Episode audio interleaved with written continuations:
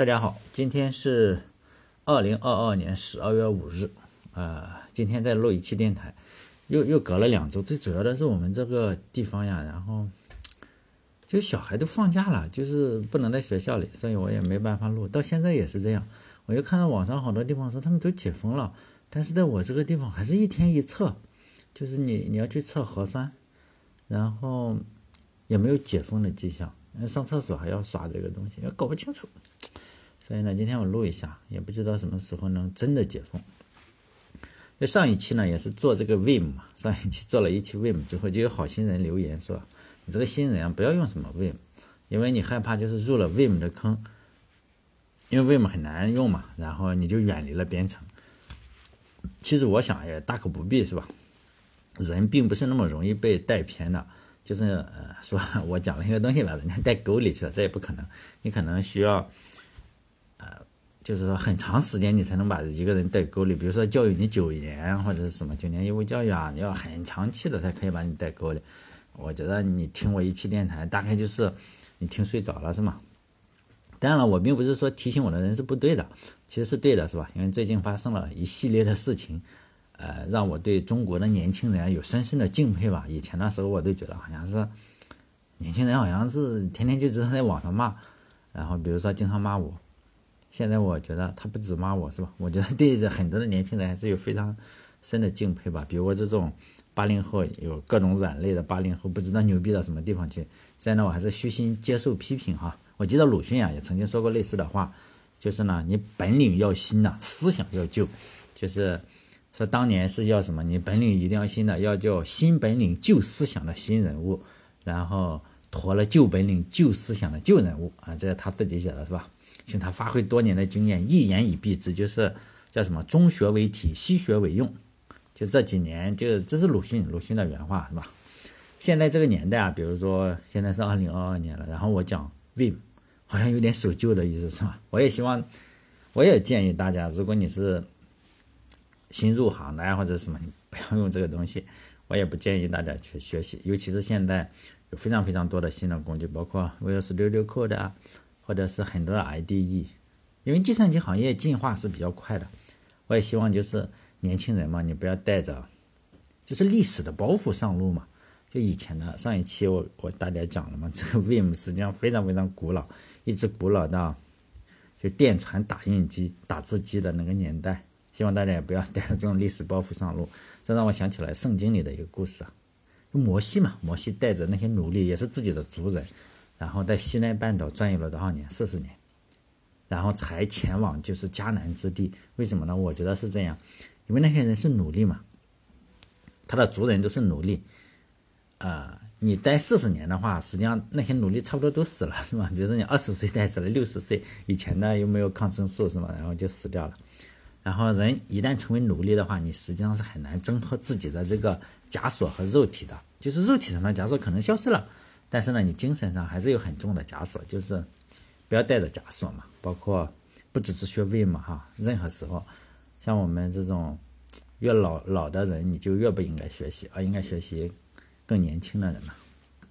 因为我们枷锁太重了。如果就是说你想折腾一下 Vim 的话，可以当成一个玩具。我就举个现实中的例子吧。前段时间就是我颈椎病犯了，然后呢，我就在网上想买一个就是。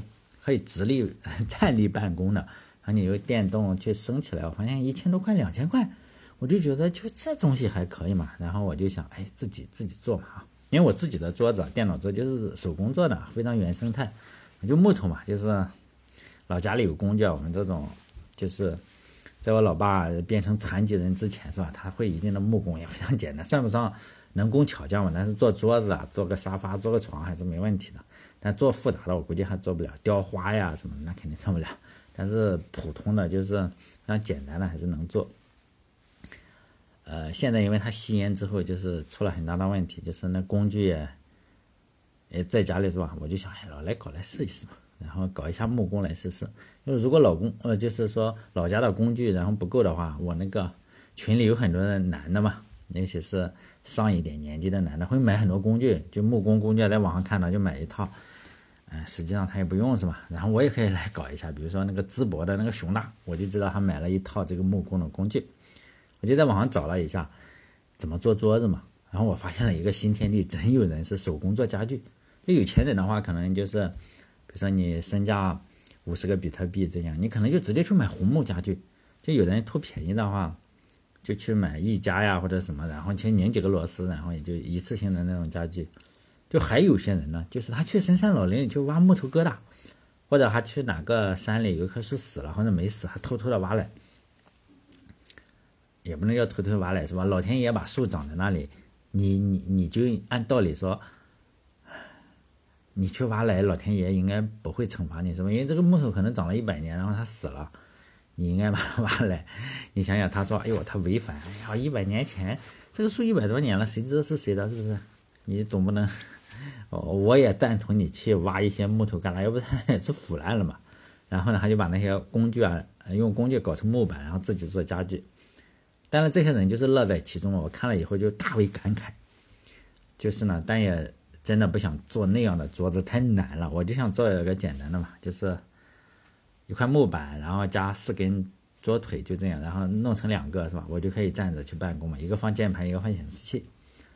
呃，后来我才发现，如果就是给你一块木头的话，你把它搞成一块木板，即使你有工具的话，你有电锯，你又会什么呢？看别人做一下就很简单，但你自己做的话真不行。我就差点把自己搞成残疾，是吧？就真的不不好弄。你有那套工具的话，你仍然是非常非常难弄成你想要的板子，因为你一手一抖，而且非常容易抖。抖一下的话，或者嗯，这个木头里有个铁丝啊，或者铁片啊，你就发现这个锯崩了，真的是这样。搞坏了好几块木板，然后才做出来两块能用的。就是我我是用的还是比较容易加工的那个桐木板，然后做桌面，然后松木板。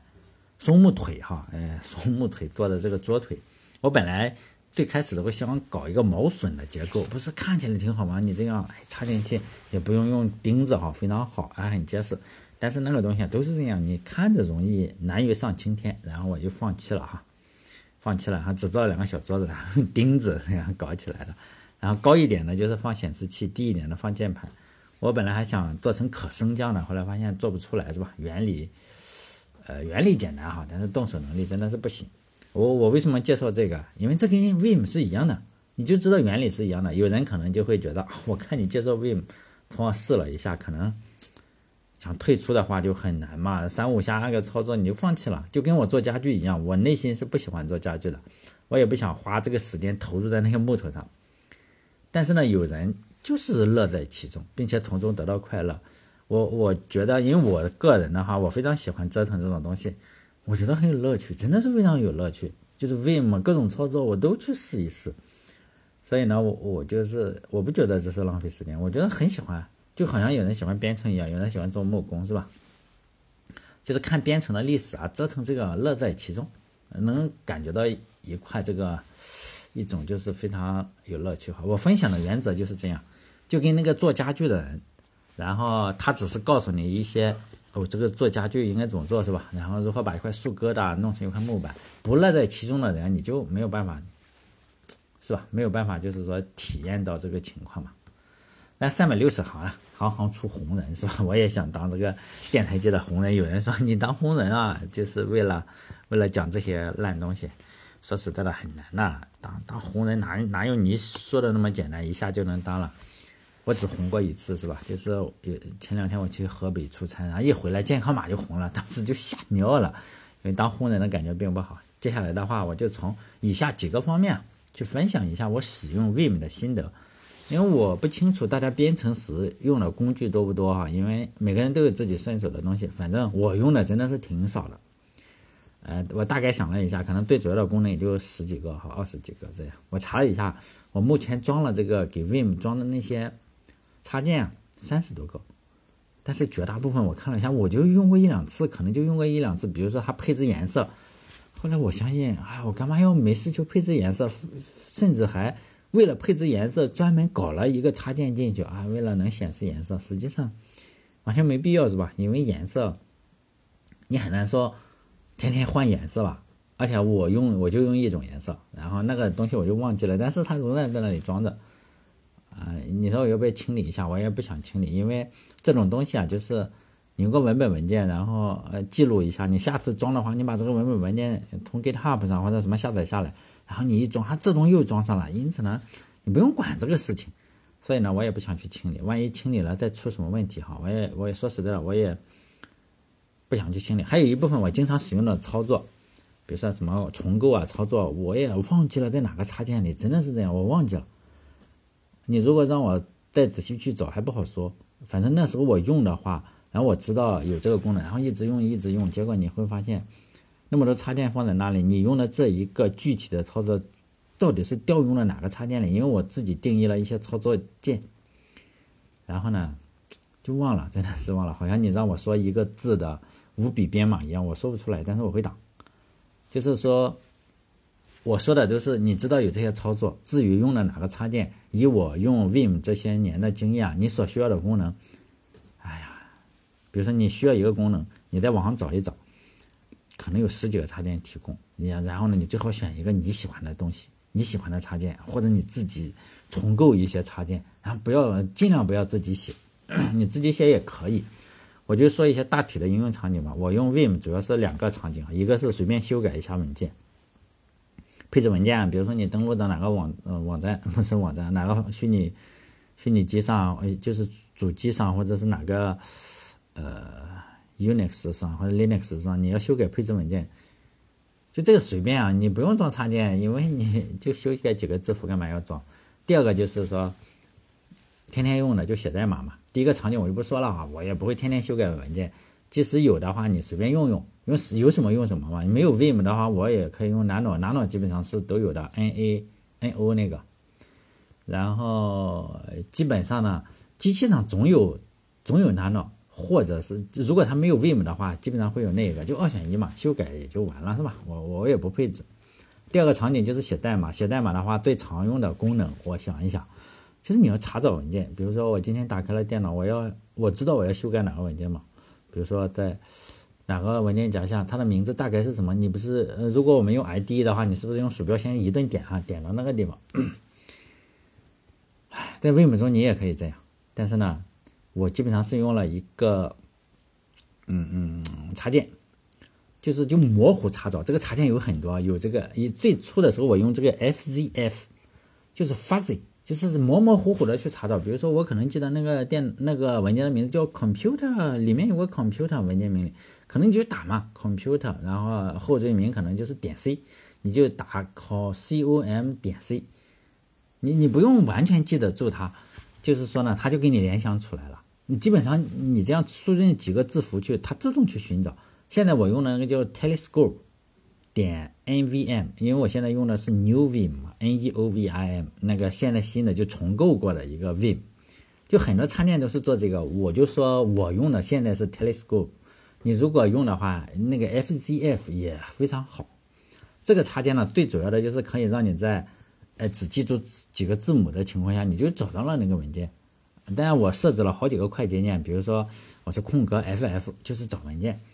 然后呢，我还绑定了一个叫 FO，就是空格 FO，它是比如说我昨天昨天的文件或者前天的文件，因为我们总是你没有必要完全都是寻找新的嘛。比如说我昨天没做完的工作是吧？然后呢，我就我就是找呃老一点的文件，我是绑定了一个，就是说我昨天找的，只只从那个地方找，所以很快。还有就是说，呃。我不是有一百个文件嘛？但是我知道我昨天修改的文件里大概有几个 to do，或者是有几个我知道的字符。然后呢，我要修呃寻找它的 buffer，就是一个，你就寻找 buffer 的话，就是说，嗯，在这一百个文件中，比如说文件里面的内容有有一个函数叫 hello world，是不是？你也不知道在哪里，但是你知道有个 hello world，你就搜嘛，你就一搜就是你我是叫。一个空格 FB 就搜 Buffer，然后它是用 grep 就是 G R E P，一个就是做这个什么呢？筛选出来，你就是敲敲一个敲一个 FB fire buffer 是吧？find find buffer，然后他就给你找嘛，你这里面有什么东西就很快就找出来了。就是说呢，就这个是找文件最主要的之一嘛，就找文件是吧？还有另外一个，嗯，你可能会说。不行，我得用一下这个，像这个 ID 一样，就 ID 左边不都是有嘛？文件夹，啊，这个文件夹里有什么？这个文件夹里有什么？哎，我走到哪里？那个也有，而且也有很多。我现在用的叫做 NVM Tree，一个 NVIM 一个横杠是吧？Tree，然后点入啊，这个这个的功能啊，实际上跟 Telescope 有很多的重合吧。这个我也定义了快捷键，就是点个空格，点个 E，然后它就从左边上蹦出来是吧？然后你看一看，就是说这个就是文件操作。一个是查找怎么，就新建呀、删除啊都可以，都可以在这个里面去操作。你甚至不用用鼠标。现在我是不用用鼠标了哈，但是你还是，你如果要用的话，你看看怎么弄哈，我也不知道。就你不要一口吃成胖子嘛，你就慢慢的搞，慢慢搞就反而还会好一点。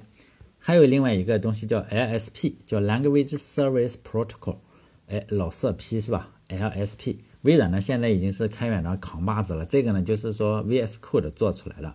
就我来简简单的讲一下这个 LSP 是什么东西，不是老色批哈，就是语言服务器协议。在很久很久以前嘛，我就说啊，比如说我是写 C 语言的，没有这个 LSP 之前，我我写 C 语言，我用的第一个 C 语言的开发集成环境叫 TubeC，现在没了这个公司，大家也不用去找，它运行在 DOS 上面，然后运行在 DOS 九八。哎，DOS 九八，Windows 九八，然后，好，那 Windows 九八之后就没有了这个 TubeC。后来我就，我肯定写了一些软件嘛，在这个 TubeC 上，它实际上就是一个集成开发环境。那时候这个东西是要卖钱的，嗯，学校里我不知道它是用的盗版还是卖钱，我搞不清楚啊。后来我在自己电脑上装的肯定是盗版的，然后你就熟悉了嘛，TubeC 啊，包括很多的快捷键你就熟悉了。然后呢，我又学习了 P，啊，就是你把它想象成也是一个脚本语言吧。用 P 啊再怎么做呢？我能不能用这个 TubeC 这个东西？因为我它主要是个编辑器，我能不能用 TubeC 来我写 P 呢？当时是有的，但很难。为什么？因为它主要的是给 To B C 主要是给 C 语言或者 C 加加是 Boland 公司那个出的。你说 P 的话，你能用什么？用用 Vim？那时候我还不用用 Vim，我就用一些。稀奇古怪的这个编辑器，反正你不用文本编辑器就可以。你如果不怕麻烦，你就用文本编辑器也可以。就是写这个 P 的开发环境，答案就是说，你每出一个语言就很难嘛，因为你你我们主要是编辑，编辑一个东西啊，在那打字。结果呢，你每出一个语言，你都有基本上是有一个对应的一个集成开发环境嘛。比如说波兰的就没有用为这个 P 或者 PSP 准备开发环境是吧？像我的话，你得选两个嘛。如果你想用的爽的话，就选两个。而且在当时的话，我就想起了这个编译器什么的都是有竞争关系的。以 C C 语言为例哈，或者以 C 加加为例，当时就有好几种。第一个就是波兰的公司，这个哈，然后微软公司是那个 vzoc 加加，然后还有就是。呃加拿大的一家小公司叫 Watcom，W A T C O M，它也是弄这个。但，呃，还有一个 D E C 的，就是这个 C 语言的编译器啊。他们还有开源的，就是 G C C，还但现在有更多了，是吧？L L V M 或者是什么的。这些这么多的编译器公司，它出这个编译器，它不是说，哎，我这个就出了个编译器，不是，他还要人家卖钱。你要知道嘛，他是卖钱，他要再给他做一个编辑器套在这个编译器上。因此呢，你就是用这一家呢，你就不大会用那一家了。虽然都差不多，比如说波兰的跟这个 Visual C 加加，你说实在的，有很多相通之处。他做的他也能做，可能这个菜单在这里，那个菜单在这里，你记不住，就比较麻烦了。那你像那个你用这个 WordCom 的话，那时候我还用了一小段时间，这个更难了，是吧？它会在其他的地方，但是有功能是有，于是呢，你就不停的要切换，哎，就记得比较烦嘛，就很麻烦。这个 language 就是 LSP，就是 language service protocol 是什么东西呢？就是你只要各家根据相应的协协议来写，你就不用换这个编辑器，就是你打字的、敲字的这个东西不用换。后面的话，就是后面你可以换，就是你只有需用出 Java 的话 sin 你出一个根据我这个协议出的，就是后后面那个东西哈，就是 language service。就是它是做什么的？就是检查一下哦，你这个变量有没有使用，是不是出问题了？这个函数到哪里？就是检查这个东西。你只要按照相应的协议来写，我就不用不用去换嘛，不用去换前端这个东西。一劳永逸的只使用一种编辑器，比如说我只使用 VSC，就是 Visual Studio Code，这辈子不想换，可以吗？当然可以，因为后面都是一样的。然后 Vim 呢，可不可以？Emacs 可不可以？都是可以的。你说我想用这个 IntelliJ，呃，那个那个叫啥 IDEA 是吧？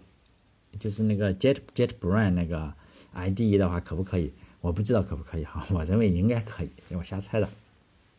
因为你我们像我的话，我使用 Vim 的话，就有个问题是什么呢？我要自己配置，而且它继承了就是开源的一贯规则，你需要。比如说我是写 Lua 的，哎呀，你你得自己配置一下 Lua 后面这个 LSP。我写 Java 的，哎呀，我得配置一下呃 Java 的这个 LSP。像这个 VSC 的话就相对简单一点吧，你可能搜个 Python，哎，一点就装上了。但是呢，呃，对 Vim 的话要难一点，你可能要有个配置文件，然后然后输一条命令也装上了。就是说它更它更加的难一点，但是你说难了很多嘛？没有很多。它都内置了这些东西，也并不是难很多。但是首先的话，像 Java 的话，你可能有两个，还两三个吧，我也不知道。现在我用的是 Eclipse 那个 ASP，这个就是说这个 server service，它有好几个。像你用其他的话，为什么简单呢？它就一个嘛。你这个 package 管理软件一个，开源的问题就是这样。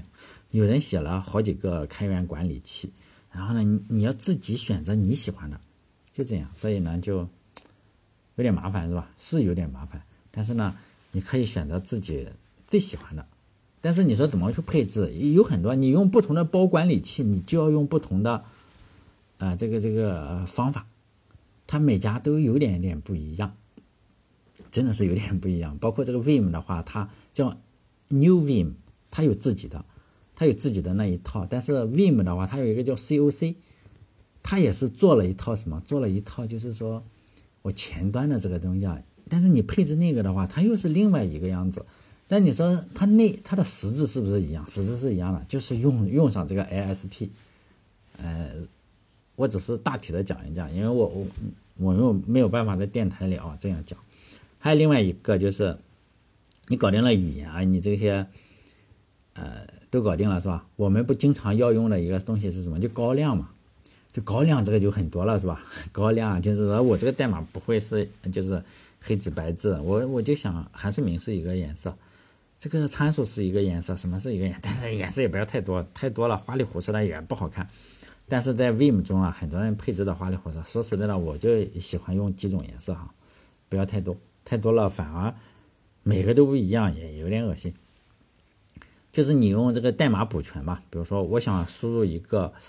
前面的函数名或者是什么，它给我提示。就是首先呢，你配置好了 LSP，它是不是你不停的打字的话，它就会提示你，就跟我们这个呃用 IDE 是一样的。大家肯定用过 IDE，比如说我要打个 Hello World，这个如果是个函数的话，我打 Hello，然后这个这个编辑器就不停的提示你，不对不对，因为没有函数这个东西。然后你一打 Word，哎，打完 Word 之后，他就说，哎，对了，你看我这个红标我又不给你标了，是吧？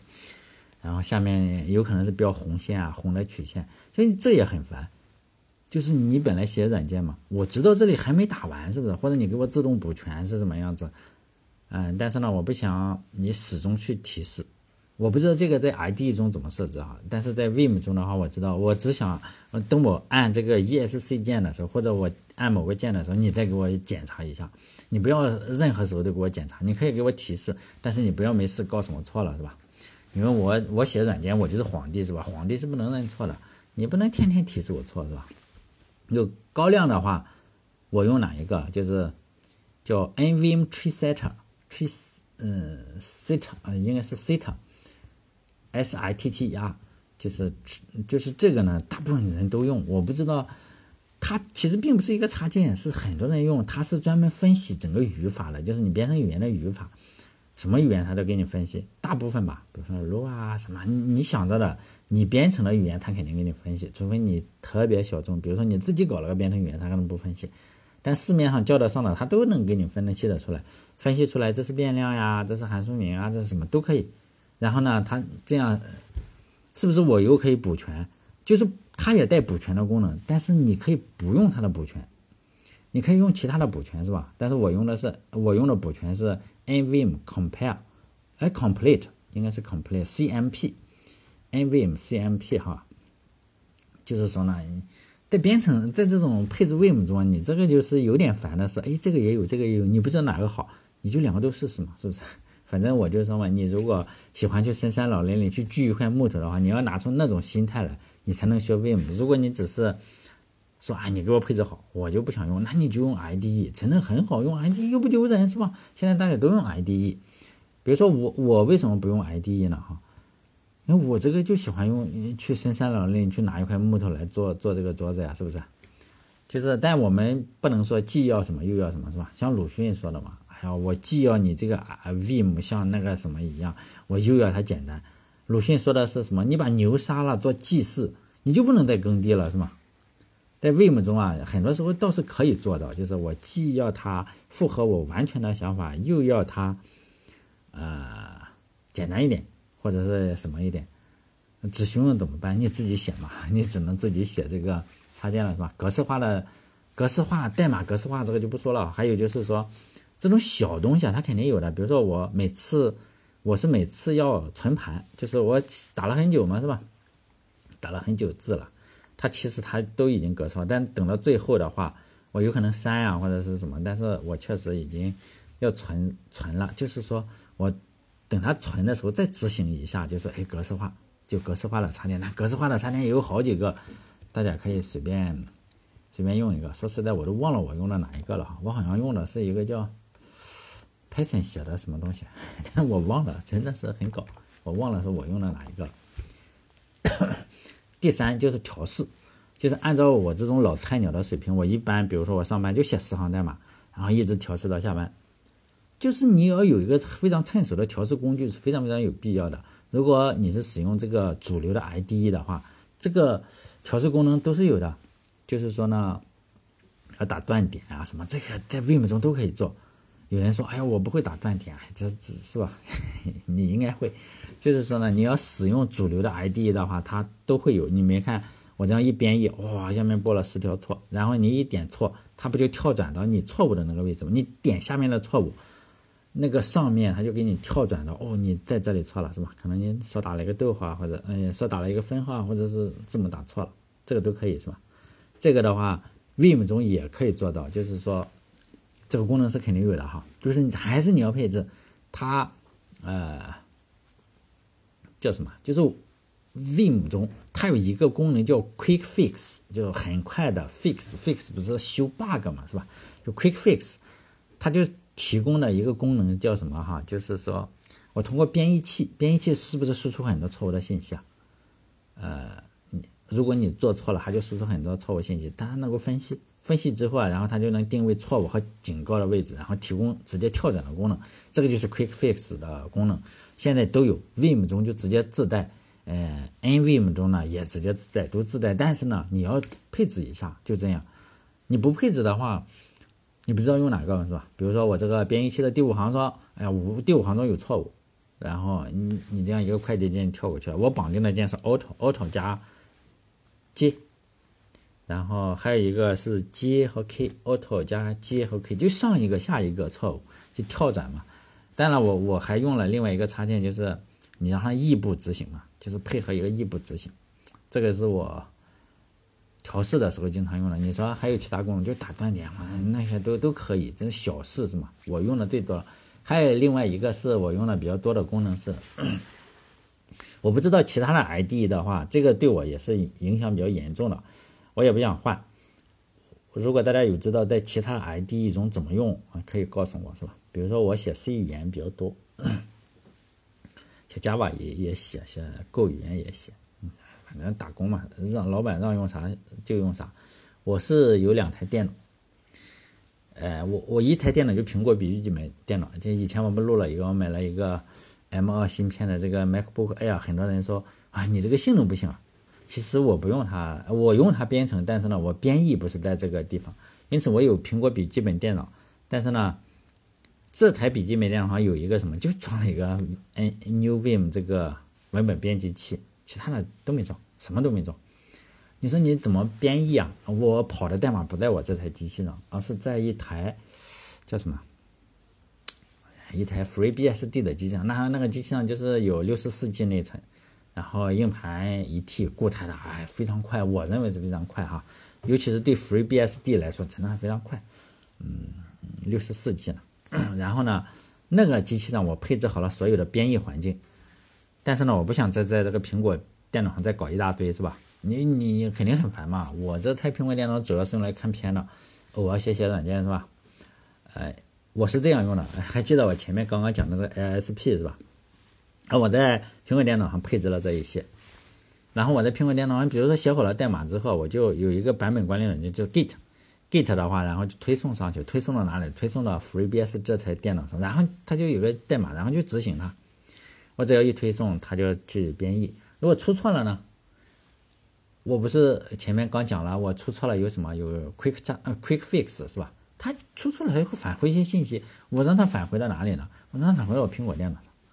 就说呢，你编译之后啊，你还是。传送给我苹果电脑是吧？这些信息我我要用让我这个没有风扇的这个苹果电脑知道哪里错了是吧？但尽量的话，你两台电脑，就是我这个苹果电脑也好，还是那个电脑的话，你很多的文件路径要保持一致嘛。你不能说保持一致，相对是非常简单的。我尽量是保持一致，中间如果实在不行的话，我就有一个 shell 文件，然后稍微转换一下，这个没什么关系。这样的话啊，你基本上所有。重重型的工作都是那台电脑用嘛，就是那个六十四 G 内存一 T 硬盘的那个又笨又什么的那个那个 FreeBSD 的软件。但是我用的话就是一直用我的苹果电脑，就是说呢，它两个是脱离的，呃，也不卡，两个都不卡，说实在，所以呢，我是用 MacBook Air 来开发是没什么问题。你说性能够不够？肯定是够的，因为运行不是它嘛，编译也不是它。所以呢，它肯定是够的嘛。你你给我一个 iPad，我也可以是吗？如果能配置 New Vim 配置的很好的话，只是很难配置是吧？可能这个这个这个 iPad 肯定是不大行是吧？嗯但具体的怎么配置，我在电台里是没有办法讲的。但是我所以呢，我就讲一讲我大概是怎么用的，包括你说怎么去跳转，怎么这个东西啊，自己学是吧？最后我来讲一下，很多人就是说，哎呀，不行，受不了是吧？就是。自己配置太难了，是吧？太难了，然后，然后就想说，哎，你把你的网上分享自己的这个 Vim 配置的人就就是成成千上万、十万都有。你在 GitHub 上一看，很多人都分享自己的配置文件，觉得自己很好。但是呢，我非常不建议你，你就 copy 下来，然后自己一装。然后呢，会是什么样子？你就要跟人家用一样的，结果呢，每个人都不一样，或者是你跟他的操作。习惯是不一样的，你喜欢这样，他喜欢那样，结果呢，最终你用的不爽，好像在学他一样，就一大堆配置，你一下子也搞不清楚怎么用。如果你想玩的话，我建议还是从零慢慢开始嘛。啊，就是说，啊，咱们中国人就有耐力嘛，你你这个做个核酸都能坚持三年，更不要提 Vim 这点难度。很多人说这个 Vim 太陡峭了，学习曲线太陡峭，实际上。哎呀你随便怎么说，说实在的，比这个，呃，其他的编译器是陡峭一点，但是你即使再陡峭的话，你两三个星期也适应了。说实在的，它就是模式记住能是吧？就就很快就记住了，两星期肯定是没没有任何问题。然后呢，你就开始慢慢加插件嘛，你不要说我一下子我准备三天把插件都整完，不用，你也用不着，慢慢加嘛，慢慢加到自己。用熟一个再加一个，还觉得可能又不行，然后你就慢慢去加一点。所以呢，这个插件会越加越多。哎，哎呀，怎么说呀？你加二三十个插件的话，有可能会影响速度。但有一个方法叫做延迟加载，就是说呢，我每次起 Vim 的话不加载，等到用的时候再加载。我百分之九十五的插件是不加载的，我就加载一两个。嗯，三十多个，我可能加载了三个还是几个，大概就是我不会让他们去加载的，就是说很多的插件你没必要让它起来，因为你用不上，所以呢，你可以设置一下，让它用得着的时候再加载，因此它始终都是很快的。至于怎么不加载插件的话，这个你要看你用哪个插件管理软件，我当然是用的这个 Packer 点 NVM，然后呢，我觉得。很快。为什么很快？我不加载就是很快嘛。哎呀，就是说我只介绍这这么多吧，因为我我所用到的就这一些，就是这么这几个，我就介绍了六七个吧，六七六七个这个插件。你如果说这个操作啊，怎么说？比如说它的 buff 怎么做呀？或者是我要在 buff 中切换，在 Windows 中，在 Windows 切换，或者是我怎么弄一个竖屏，怎么弄一个横屏，怎么调出 cell 来？这个东西啊，讲是没用的，就是你用着了，或者你看到人家这样操作，就自己学一学嘛。这个都是时间久了你就记住了，就跟五笔一样，你讲讲多了也没用，你用久了自动记忆在肌肉里。好嘞，这一期就到这里，再见。